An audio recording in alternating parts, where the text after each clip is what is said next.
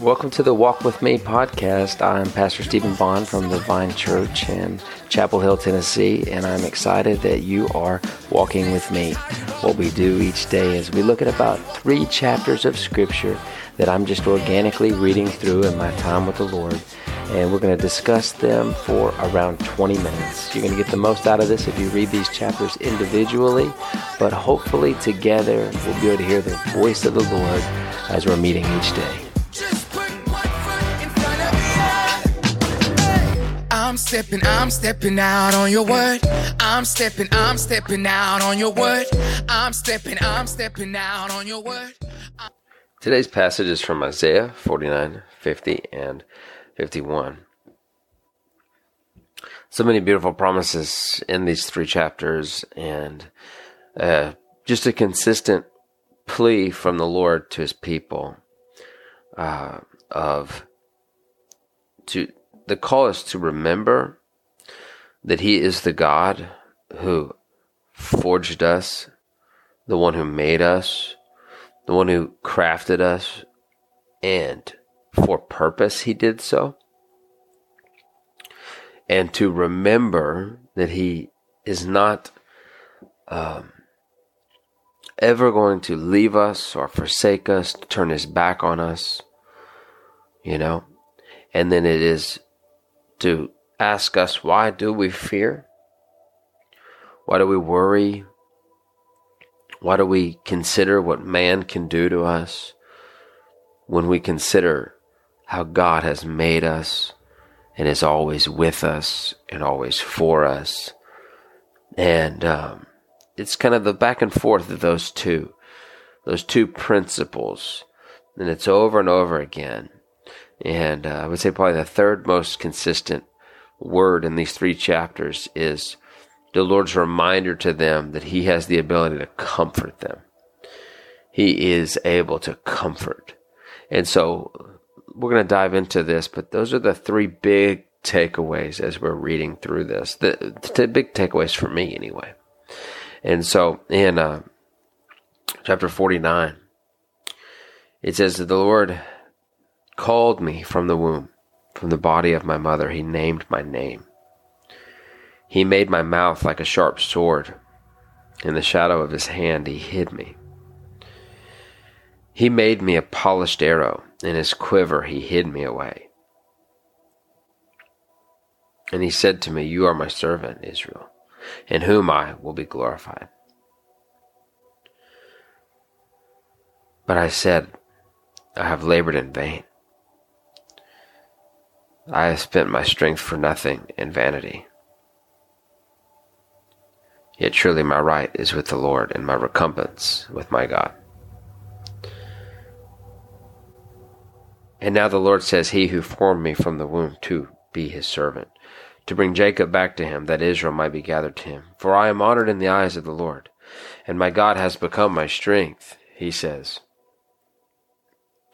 It's too light of a thing that you should be my servant, to raise up the tribes of Jacob, and to bring back the preserved of Israel. I will make you as a light for the nations, that my salvation may reach the end of the earth. So just this powerful reminder of, again, of just reminding us, you know, and even just as we read this, you know, this, this passage where just that part where it says, and he said to me, verse 3, 49 3, You are my servant, Israel, in whom I will be glorified. Now, the scriptures speak a lot of Israel, and they speak a lot of the present day Israel and the former, the former people of Israel and the future people of Israel. And it, it's sort of, when we look at it as a nation, you think of like America, which is the one most of us are more familiar with. There was an America of old, the, the settlers and people that lived here. There's an, there's an America even older than that with the Native Americans. There's an America today. And there will be a future America of some proportion, at least, you know, some degree of a future. We don't know for sure how far out we're going to go. But so when God speaks of Israel, He speaks of the past uh, Israel. Sometimes He speaks of the present Israel, and He speaks prophetically also to the future Israel. Now, I want to present to you something interesting. We are the Israel in which was spoken of of the future. Now, some people don't like that, and I get it, but I'm not saying, I'm not taking away anything a part of God's plan or God's heart for the people that are still walking on the soil of Israel today. God's heart is for them. But I believe as you study in Scripture, specifically in the New Testament, you will find that the Word says that we are now grafted in and that we have now become a part of Israel. And that the Scriptures even say that we are true Jews now. Because becoming Jewish and becoming a people of God's is no longer of consideration of the blood of man, but of the blood of Jesus. And when I receive Jesus as my salvation, I surrender my life to Him, I am born again. And as I am born again, I am born again into Israel. I become His church, which is His people, which is His bride, which is His child. Now, regarding end times theology and what God may do in the end and creating of a new Jerusalem and all of these different things and how much of all of this will play a role into the actual soil of Israel that we do not know. I wouldn't be surprised at all to see God u- utilize the actual soil of of which he, he has used prior. But I think we cheapen the scriptures a little bit to read these sort of passages and not remember that Jesus paid for me to be Israel. Seriously. And so as I read that passage, I read it and I think of past Israel, I think of present Israel, and I think of future Israel, which is me. And so I can actually read this scripture 49 3. You are my servant, Stephen, in whom I will be glorified. That's powerful when you read it that way. When you just put your own name there. You are my servant, in whom I will be glorified. Isn't that just isn't that just powerful? He formed me and knew my own name inside of my mother's womb, and he knew that he would have good plans for me. And then as I come forth to life. He says, You are my servant, and I have a plan to be glorified. And he even goes in this same passage and he said, And the plan is not just that. He said, It's actually too light of a thing to ask of you to raise up the tribes of Jacob to bring back the preserved of Israel. It's actually too light of a thing. And, and that's kind of why I want to talk about that today because it's too light of a thing that God just wants to save Israel. It's, it's too light of a thing that we, that we consider too much the soil of Israel. It's too light of a thing to think that God just wants to save them. Because he says, I'm actually making you as a light for the nations that my salvation may reach to the end of the earth. So God's heart is for the soil of Israel. God's heart is for the soil of America. God's heart is for the soil of all continents and all people and all tribes and all and all nations. And the plan in this is to raise up people like us, servants, in which he'll put his spirit into and then commission them as servants that will bring him glory and he says, I will make you as a light for the nations. And that's what the Spirit produces in us. The Spirit produces light in us so that his salvation may reach to the end of the earth. This is God's plan, is us. And that we be his church, that we be his bride, that we be his children. We're born again into this kingdom. And then that this light is shining wherever I'm located, wherever I'm positioned, the people that I come into contact with. Not don't, don't think just strangers. I think when we think ministry, we're so often to think strangers, the people at the supermarket, the people who change my oil, the people, um, you know, you think about all of these sort of different things, and that's that's good and well. And there's definitely a call to that. Keep your eyes wide open. But I think we think too far past our family. If every person that is a child of God would right now shine the light of the Holy Spirit into their immediate sphere of influence, just their, their husband, their wife, their children, the people at the church in which they belong to, the people that they come into contact with and uh, in their in their family, right? The people that they work alongside, the people in the cubicle left and to the right, if they would just uh, let the light shine to each place in which they are, then the light of the Lord would shine up upon the entire earth. Think of it in just the way of literal light.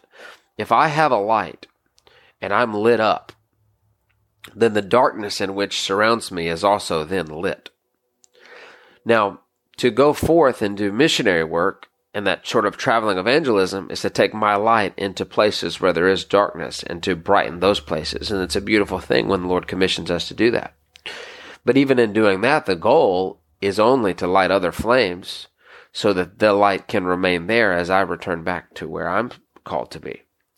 But right now, simultaneously in this very moment, with the snapping of the fingers, if every light was lit of God, then there would actually be no need for us to travel outside of our own communities because we would be sustaining the light there as other people sustain uh, their light in their places.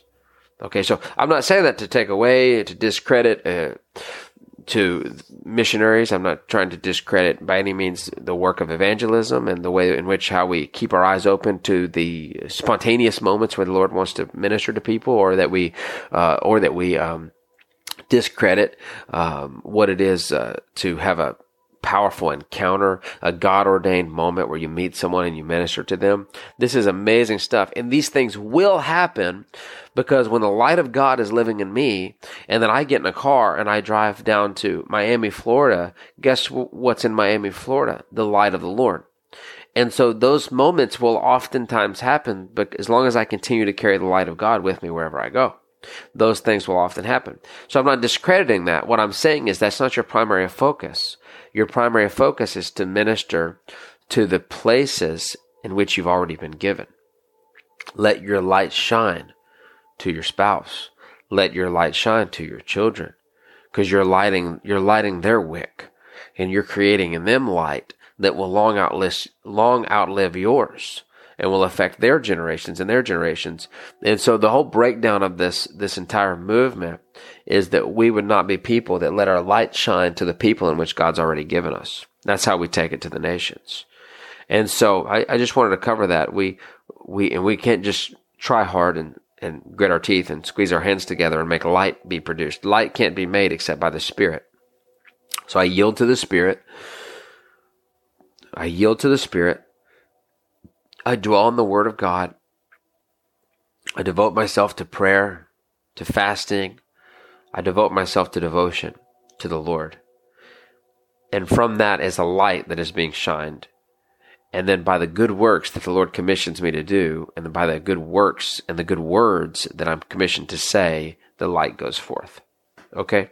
And so just wanted to cover all that. And Man, I'll tell you something I had to cover today because it blessed me. Down at the at the bottom, uh, what's the bottom of my page? I don't know where it's on your page, but in verse eleven of verse forty nine, it says, "And I will make all my mountains a road, and my how and my highways shall be raised up.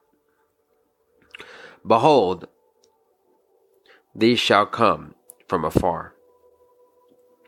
And behold, these from the north and from the west, and these from the land of Syene. Sing for joy, O heavens, and exult, O earth. Break forth, O mountains, into singing. For the Lord has comforted, comforted his people, and will have compassion on his afflicted. Uh, but Zion said, The Lord has forsaken me, my Lord has forgotten me. Can a woman forget her nursing child that she should have no compassion on the son of her womb?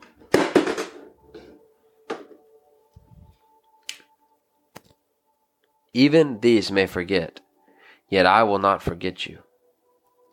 Behold, I have engraved you on the palm of my hand. So a couple of things that, I, that blessed me on that. Sorry, as uh, we had a, I don't know what it sounded like on your end, but I dropped my recorder in the middle of that passage.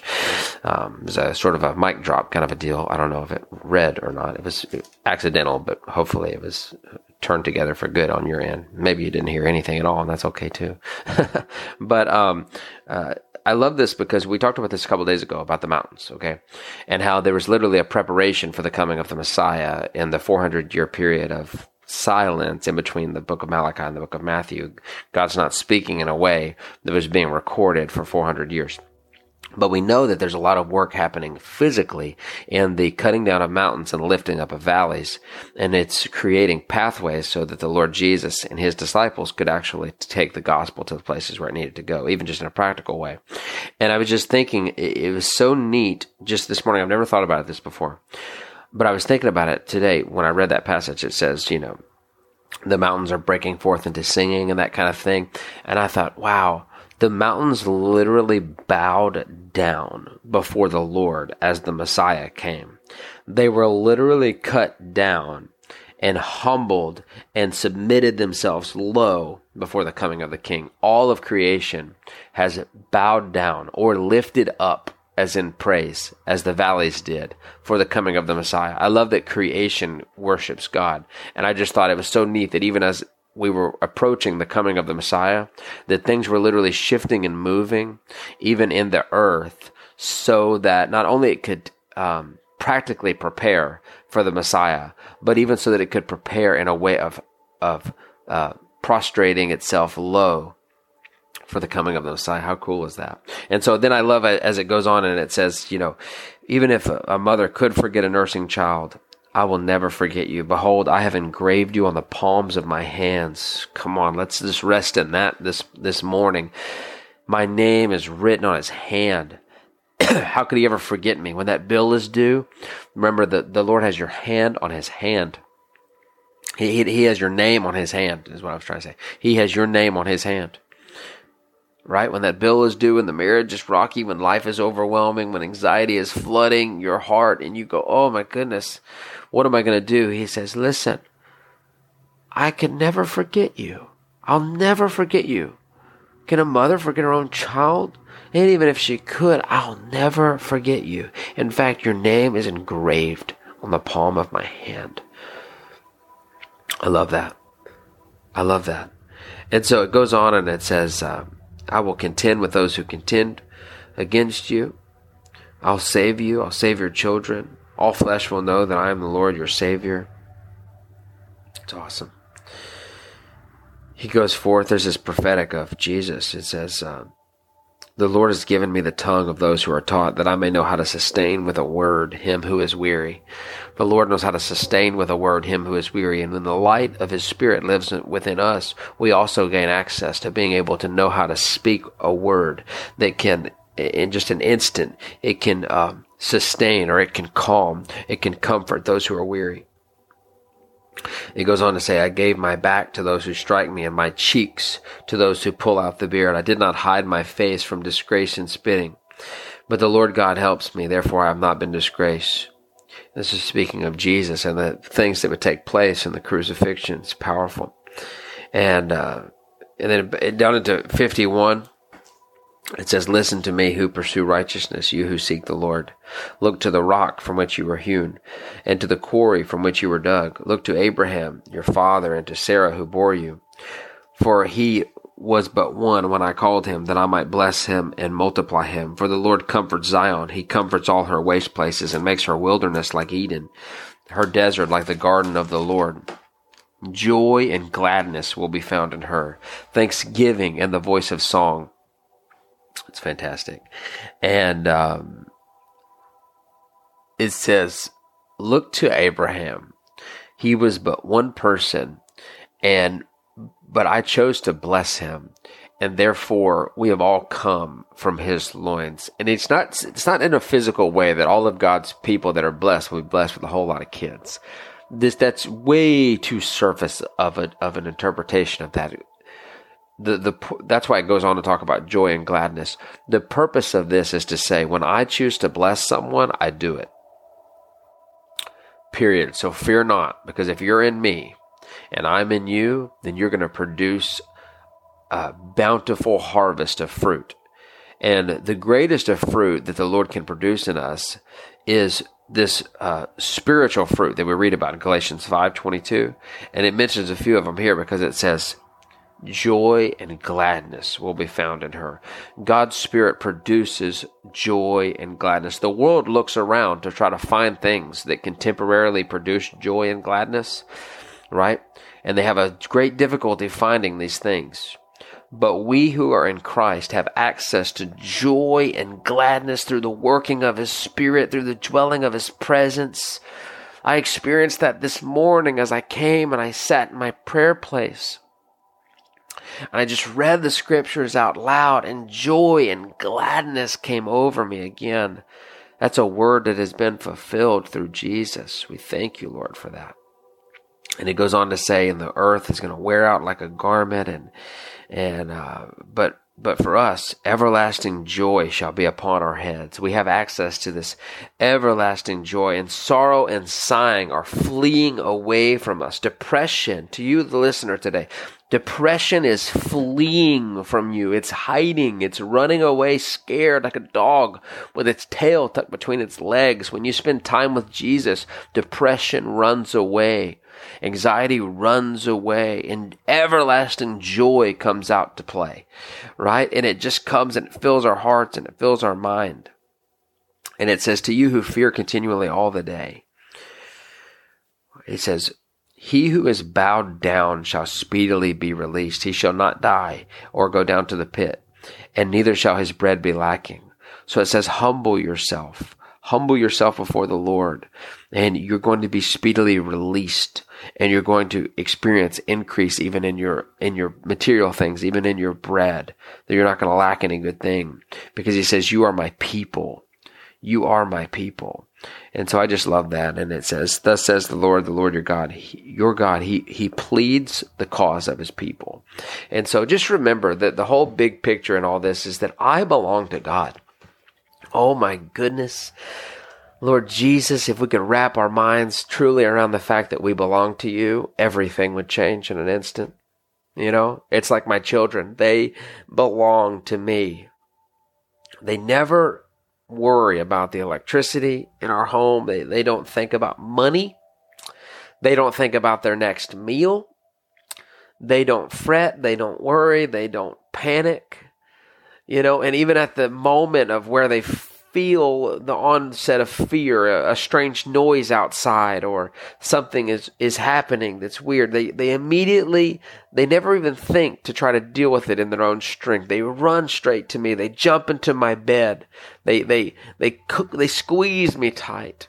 Father God, may we have that renewed reliance upon you as our Heavenly Father and remember that you formed me to bring you glory. And even if everyone else turns their back on me, you could never forget me.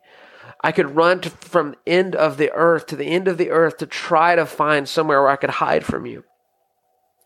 But you'll never forget me. You've actually engraved my name on your hand, Jesus. You're so good.